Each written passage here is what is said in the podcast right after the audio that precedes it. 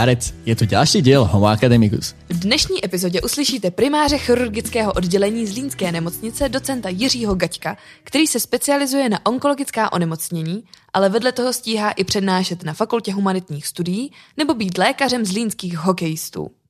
Povie nám, čo by poradil svojmu 20-ročnému ja, ako sa dostal do nemocnice v Tokiu a koľkokrát zvládol výjsť na kole Gross Glockner. Já jsem Lea a mám modřinu na kolenu. Ja som Rastel a mal som zlomený nos.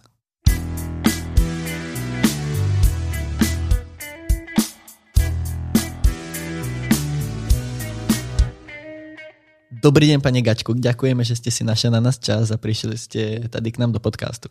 Ano, já bych chtěl pozdravit všechny posluchače, je to pro mě potěšení, protože ke Zlínu a k univerzitě mám velký vztah, takže jsem rád, že mohu se třeba podělit o své životní zkušenosti. O vás je velmi známo, že jste procestoval celý svět.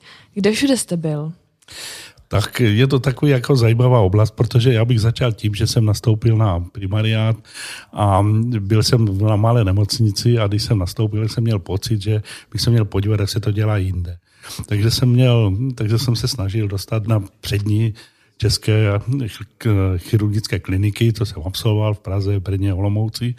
No a potom jsem jako chtěl nahlídnout, jak je to prostě ve světě, prostě, že a zjistil jsem, že že to není jako opravdu jako těžký se tam jako dostat někde prostě na ty nemocnice, že to chce se nebát, prostě navázat ten kontakt a v, v ti zahraniční kolegové jsou vstřícní. Napřed jsem byl třeba v západní Evropě v těch chudších zemích, prostě evropských, abych viděl, že my jsme začínající, nebo chudší evropská země, tak je to v Portugalsku, ve Španělsku. No a potom, jak narůstaly ty moje zkušenosti a ta určitá sebedůvěra, tak jsem si začínal prostě vytvářet kontakty, kde to bylo přísně odborný. Prostě, že já už jsem potom jezdil, třeba když jsem byl ve Vídni, v AKH, prostě Allgemeine Krankenhaus, kde už to bylo vysloveně odborně. Jel tam za, určit, za určitou eh, oborem znalostí a cíleně prostě, co bych chtěl vidět. No a tak potom byl třeba Kiri ústav v Paříži a tak jsme se dostal do, do Spojených států na čtyři prestižní kliniky, do Koreji, do Japonska, prostě do, eh, do eh, na Nový Zéland, prostě do Austrálie a opravdu mě samého překvapilo, že prostě když jsme se potkali na těch konferencích, tak ti kolegové, když jsem šel, a já bych se chtěl podívat, říkal, no a byli vstřícní. Byli jako velmi vstřícní, takže mě to pozbuzovali a pak jsme teda spojili veškerý prostě svůj volný čas prostě s tím, že jsem to spojil s návštěvou té nemocnice. Mě to zaujíma, ako, ako prebieha vlastně ten proces tohto, že sa mm, do nějaké vedľajšej nemocnice, dajme tomu v inom štáte, dostávate. Vy ste to trošku načal, že ste sa s nejakým kolegom spoznali, dajme tomu na konferencii, ale mňa by zaujímal ešte ten proces napríklad predtým, vy ste si sám jako oslovoval tu nemocnicu, že ste si nejako vytipoval v nejakom štáte, kam ste sa akože chcel pozrieť alebo nejak sa tam dostať a s nimi začať komunikovať? Áno. Alebo to bolo niekde, že ste našli napríklad ich inzerát alebo také niečo, alebo ste si ich niekde vyčítal, alebo tak? Výborně, od všeho trochu prostě. No, ne, protože některé ty, některé ty nemocnice nebo ty vlastně prestižní kliniky eh, jsem znal prostě, že z těch publikací prostě, nebo z těch novinek, který který jsem chtěl jako vědět, tak tam jsem cíleně napsal do Houstonu paní profesorce Singletary, jestli bych tam nemohl jít, ono odpověděla. Musel jsem napsat jako ne, žádost a žádost jako vyšla kladně, musel jsem tam jako přijít jakýsi garance a dostal jsem cedulky a jak se mám chovat a podobně a oni se nám jako věnovali.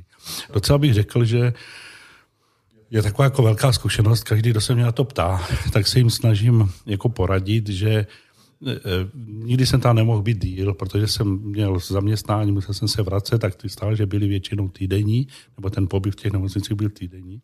A vždycky jsem se snažil a v život mě to ukázal, že do úterý musíte přesvědčit toho, za kým jedete, že tam nejedete na výlet a že vás to baví.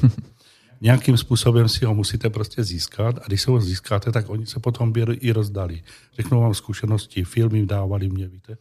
Čili tam je prostě vás získat, že to není jenom tak jako formálně, někde tam jako postáváte. A když tomu věnujete to úsilí, oni to pochopí, že vás to baví. Tak potom nás, všechny nás spojovalo to, že nás to bavilo prostě ta práce. A třeba docela takový zajímavý byl moje návštěva na Národního onkologického ústavu v Japonsku, v, v Tokiu, kdy jsem četl práci profesora Sasaka, to jsem ani nevěděl, že je taková celosvětová hvězda. A mě on, já jsem mu jako napsal, že, jsem, že ta práce se mi líbí a tak jsme si korespondovali. A on řekl, že jak pojedeš kolem, tak se zastav. a tak se, tak se stalo, že jsme byli v Austrálii, díval jsem se na tu mapu a jsem si říkal, no tak bychom se mohli zastavit v Tokiu. tak jsem se tam zastavil a vytvořili, byli jsme v tom Národním onkologickém ústavu, vytvořilo se neuvěřitelně pevný vztah s panem profesorem, kde jsme se několikrát jako viděli na různých kongresech. Dodnes se jako stýkáme, zažil jsem výměnu jeho manželek. Když se dostanete takhle do zahraniční nemocnice, co konkrétně tam můžete dělat? Protože přece jenom jste externista. Pustí vás až na sál? Musíte se tam dívat. Musíte se tam dívat, jenom dívat. Jako hmm. nikdy jsem nebyl jako u té operace jako by umytý, že bych byl součástí toho týmu.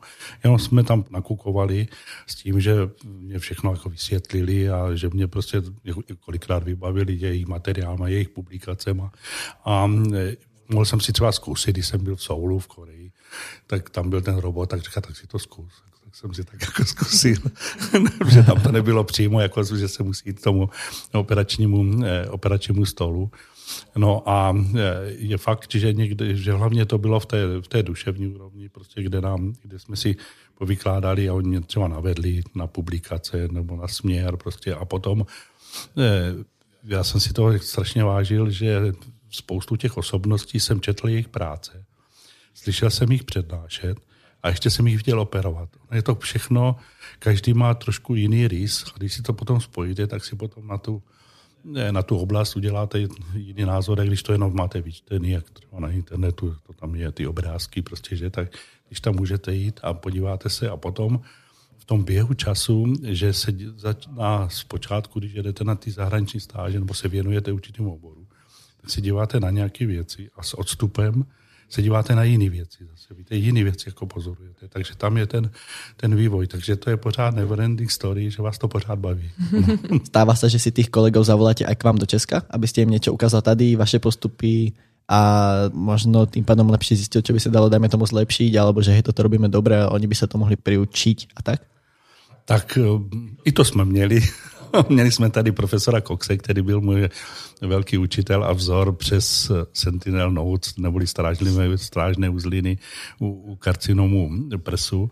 A když jsem jel tam se, se dívat, tak jsem měl, jsme natočili film, který jsem ukazoval, aby bylo vidět, že taky tam nejedeme na výlet, že nás to zajímá, prostě on byl překvapený, jak, jak jsme daleko a pozvali jsme ho sem a dělali jsme přímý přenos na kongres do, do velké auly, prostě, kde operoval u nás na sále a tak nám samozřejmě řekl některé, některé ty detaily a tak jako mezi náma vzniklo velký přátelství, byl několikrát v Čechách. Mm-hmm.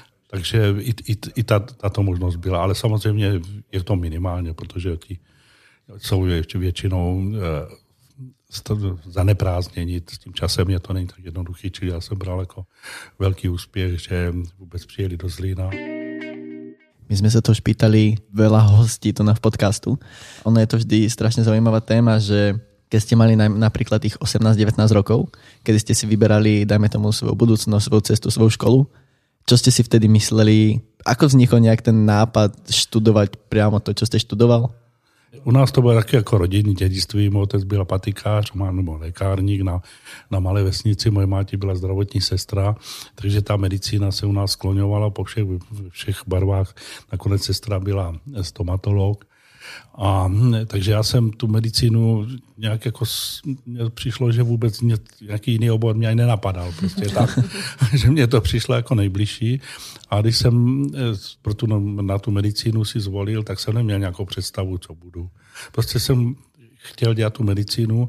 Vždycky mě bylo jako blízký ten vztah eh, k tomu pacientovi, prostě ta taková trošku to samata, samaritánství, jako ta pomoc bližnímu, nechtěl bych to znevážit, to slovo. To mě bylo prostě eh, tak jako blízký, tak to bylo takový jako ten, ten hlavní důvod, proč jsem šel jako na medicínu. To potom přišlo až vývoj. Jaká byla vaše cesta k tomu stát se tedy nakonec primářem chirurgického oddělení nemocnice ve Zlíně? No, to je ne, tak jako, nevím, jestli se to dá říct náhoda, jako neměl jsem žádnou představu, že budu primářem nebo že budu dělat docenturu, prostě to všechno šlo jako vývojem, ale byl jsem s hokejistama na, na, na stáži, nebo na stáži ne, já jsem se dostal na tu stáž v rámci hokejového výletu prostě do Holandska, kde jsem byl v malé nemocnici kde byl takový jako strašně osobní vztah eh, mezi tím pacientem a těma lékařem. A ten lékař měl svých pár pacientů, kolem kterých chodil, oni ho znali, prostě měl dva, dva lékaře k ruce.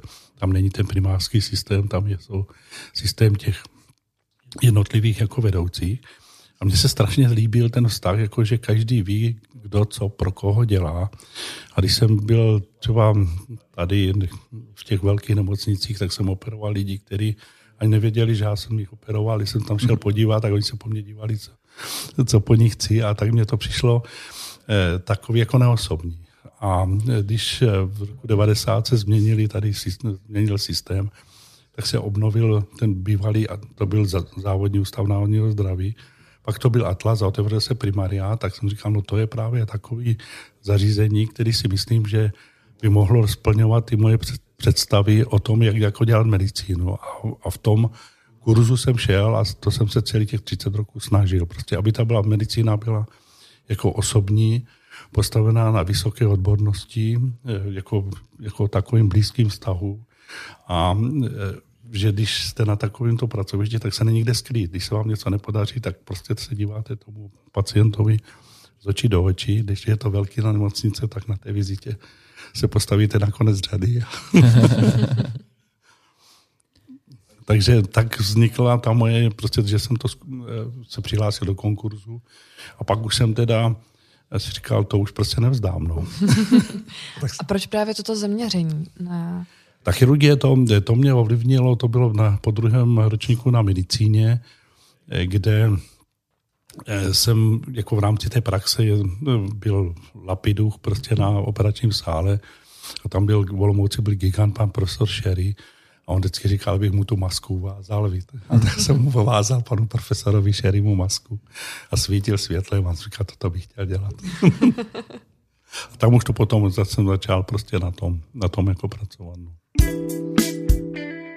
pokiaľ nejak porovnáme nemocnicu napríklad s univerzitou alebo potažmo teda s linskými hokejistami, čo vás, čo vás, čo vás popri tom poháňa, alebo jak to dokážete nejakým spôsobom sklbiť? Kde vidíte jednotlivé výhody, nevýhody každého toho jednotlivého no, prostredia? No, jako, já bych viděl ty spojovací momenty, prostě to je ten adrenalin, prostě chcete vyhrát. No, ty, ty hokejisti chtějí vyhrát, vy jste prostě na té střídatě s něma, eh, tak jste s něma spjatí, prostě takže se to vás přenese a chcete vyhrát. A potom, když vyhrajete, prostě tak to máte velkou radost a je to zklamání, když prohrajete. A v té, v té medicíně je to někdy podobné a v té chirurgii jako je to hodně prostě takový jako adrenalinový. Že na některé obory mají ten, ten program nebo tu náplň takovou bez těch špiček prostě nahoru dolů v té chirurgii. To tak není, tam jste vystavený tomu tlaku.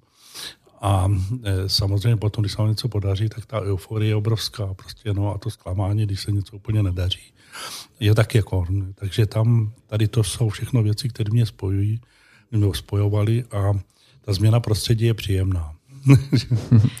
A jak stíháte odpočívat? No, to odpočíváme eh, sportem. Já jsem takový ten eh, aktivní sportovec. K tomu hokeji jsem se dostal taky, že mě to přitahoval ten vrcholový sport. Eh, nikdy se mě nepodařilo dosáhnout vyšších, vyšších nicméně jsem fandil, ale jako lyžuju, na kole jezdíme, prostě tam já se vždycky tím chlubím, že jsem vyjel Gloss Glockner, Hocha, Alpen 14 čtyřikrát, naposledy v 60 letech, dneska mě to připadá jako, jako něco prostě neuvěřitelného. Takže eh, ten sport, prostě ten aktivní, prostě samozřejmě to pasivní trochu míň, ale ten hokej, to jsem byl rád, byl jsem tam 40 eh, roků. No. A já bych chtěl tady jako zdůraznit, aby to padlo, protože ono to vypadá, že se mně všechno jako dařilo, dost, dost se věci jako dařilo, ale jako nikdy to není možné bez rodiny. Jako. I na těch cestách jsme jezdili s mojí ženou, která tolerovala, se mi nasadila ten ruksák a musela se mnou utěpat. Ona se někdy chodila koupat, já jsem chodil do, toho, do té nemocnice, prostě, ale trpělivě se mnou jezdila, měla pro mě pochopení a hlavně toho času, co jsem strápil v nemocnici i u toho sportu, tak byla k tomu velmi tolerantní. A to bych hrozně chtěl, aby to teda jako tam zdůraznil, že bez toho to nejde. Kedy jste si toto uvedomil v životě? Lebo kedy jakože člověk mladý, má těch 19, 20, 21, dajme tomu, taký nabudený, hej, já nikoho nepotřebujem, já všetko dokážem v životě sám a potom jako postupem času asi dojde k tomu, že asi to jako sám nepůjde a kde no, byl ten zlomový bod u vás? Jako zlomový bod jako nebyl. Ono je to jako vývoj, protože tam jako cítíte tu podporu, prostě když se dostanete do nějakých, moje žena dělá taky medicínu, je, je neurolog, takže má, je nám to blízký, ale sdělujete ty svoje úspěchy a neúspěchy. A tam buď cítíte, buď je tam podpora, nebo není tam podpora. A jestli tu cítíte tu podporu, tak vás to, tak vás to posílí. No a když jako já jsem ten sportovní duch, prostě tak, takže když jsem to přidával a přidával, tak jsem cítil, že nemám brzdu, jako možná, možná mě v tom podporuje. Minimálně toleruje a hlavně jako podporovala. Takže potom, když jsme začali dělat i ty vědecké věci, které pro mě jako neměly žádný význam z hlediska postu, z hlediska financí, prostě to, to prostě bylo moje věc, že jsme dělali to PhD a dělal jsem prostě docenturu, která nebyla vázaná na místo, na post, prostě, že to prostě bylo moje láska k medicíně. No. Jaká byla vaše motivace začít i vedle působení jako primáře přednášet studentům na UTB? No, to je taky jako všechno jako vývoj, protože já jsem už na, na, na medicíně byl pomocná vědecká síla, byl jsem dokonce tehdy, v tehdejší době prostě bylo málo těch teoretických kantorů, takže jsem učil už jako student prostě na, na katedře normálně anatomie, takže to akademické prostředí mě bylo strašně jako blízký, prostě, že mně se to líbilo. Když jsem odešel prostě z té z univerzitního klimatu eh, do klasické nemocnice, kde tady to prostředí jako nebylo, prostě tak mi to chybělo. Snažil jsem se pořád někdy jako dostat na prakticky to PhD, jsem dělal 2003. A 2004 prostě mě oslovila Baťová nemocnice, Baťová univerzita, protože já jsem nebyl ten, který se tam tlačil, ale já jsem byl osloven, protože tehdy bylo založené to, to vlastně zdravotnický studium a potřebovali k získání akreditace lékaři, kteří měli publikace a nějaké vědecké tituly. Takže tak začala naše spolupráce a já jsem ji vítal. Já jsem s tom nebránil, naopak jsem to jako vítal. Prostě já dodnes teda tam jako pracuju a pracuju ráda. Tam univerzita mě moc blízká. Pokud se dokážete myšlienkami vrátit do vašich študentských časov, Ako jste si krátil čas na univerzitě počas studia? Strašně na to jako vzpomínám, prostě, protože eh, když jsme dělali anat, normálně anatomii, to byla taková klíčová zkouška na medicíně, prostě tak jsem si začal věřit, že to dodělám prostě tak, takže jsme tím pádem jsme žili taky bohatým studentským životem. Ten život byl, já jsem nastoupil 68, takže to bylo zvlášť jako takový uvolněný. Hmm. Prostě potom to malinko prostě bylo přiškrcený a ten život studentský v Olomouci byl nesmírně pěkný. Prostě tam univerzita v Olomouci má spoustu těch um, humanitních oborů, takže tam je spousta těch takových aktivit, prostě, které jsou na té filozofické fakultě, na pedagogické fakultě, že to není jenom technicky prostě zaměřený a já jsem tam odsud z toho kraje, tak mě to bylo blízký. Takže na to strašně rád jako vzpomínám. No. Ale už tehdy jsem chodil dělat pomocnou vědeckou sílu a zapojil jsem se taky si té aktivity, prostě takové, co jsem nemusel. Bylo mě ta medicína mě vždycky táhla. Já jsem si zvolil správně. Co byste poradil svojmu 20-ročnému já? Že by měl si vybrat takové zaměstnání, které ho baví. Prostě dneska ty vlivy jsou velice složitý pro ty mladí lidi. Za našich časů to bylo prostě jednoduché, prostě nic nebylo, nebo ty možnosti byly malé. Dneska jsou ty možnosti velké a nebo různý, prostě a některé obory prostě máte limitovaný v tom společenském postavení, máte jich limitovaný v příjmech prostě, že? A teď vy se musíte rozhodovat, jestli teda budu bohatý, úspěšný, anebo budu jenom normální řadový mm-hmm. prostě pracovník, i když budu výborný, prostě, že jsou, jsou obory, kde se prostě tak jako neprotlačí ten bo spousta, eh, není to tak zajímavý pro tu veřejnost, prostě, že a ale já prostě jsem toho vyznání, že každý by se měl do, té, do toho zaměstnání těšit. Jako. Když se tam jako netěšíte, tak je to, mně připadá strašný jako čekat, kdy vám to skončí ta práce, jako čekat na půl čtvrtého nebo na dvě, kdy vám odzvoní, že můžete jít domů a čekat na víkend. Prostě. Já ještě dodnes se vždycky těším, prostě jak chodím třikrát týdně do práce, jako tady jako, do, do svého původního ústavu a těším se na to volno, ale už v pondělí se těším, že zase půjdu do práce. Prostě tak on říká, proč pořád chodí, že říkám, no, že mě to baví. Jde, tak já doufám, že všichni studenti, co studují teď aktuálně na UTB, si právě vybrali takový obor a takové zaměření, které jim tento pocit bude jednou dávat. Moc krát děkujeme, že jste přišel do našeho podcastu. Já vám děkuji, že jste mě pozvali. Děkujeme.